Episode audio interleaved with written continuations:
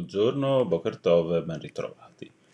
L'Italia ci aiuti a salvargli la vita è l'appello che arriva da Vida Merania, la moglie del ricercatore Ahmadreza Jalali, condannato a morte in Iran per presunto spionaggio a favore di Israele, una confessione forzata, un video pieno di tagli, un copia e incolla narrato in terza persona, afferma la donna per poi aggiungere era stato torturato, gli agenti dell'intelligence avevano minacciato di fare del male alla sua famiglia e ai suoi figli e gli avevano fatto credere che sarebbe stato rilasciato subito dopo l'intervista.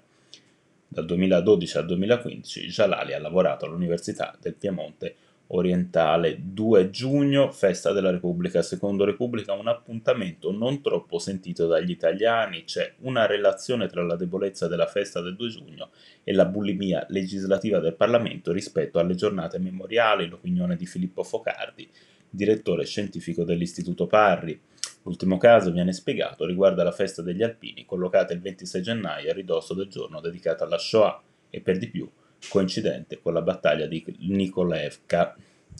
Quotidiano nazionale intervista Guglielmo Marconi Giovanelli, nipote dell'omonimo inventore. L'argomento è la decisione della città di Cardiff di bloccare alcune iniziative in memoria del nonno per via delle sue simpatie fasciste e di alcuni atteggiamenti discriminatori nei confronti di studiosi ebrei assunti già nel 1932. Io, al contrario, so che ne ha aiutati parecchi, sostiene il nipote.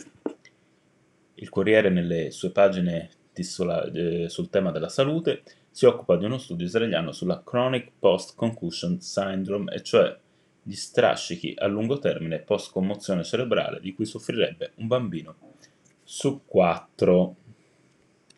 Interrogato e rilasciato con il divieto di avvicinarsi a Pavia, il contractor, che avrebbe aiutato il nonno materno di Etan Biran a sequestrare e trasferire il nipote in Israele. Ne scrive il giorno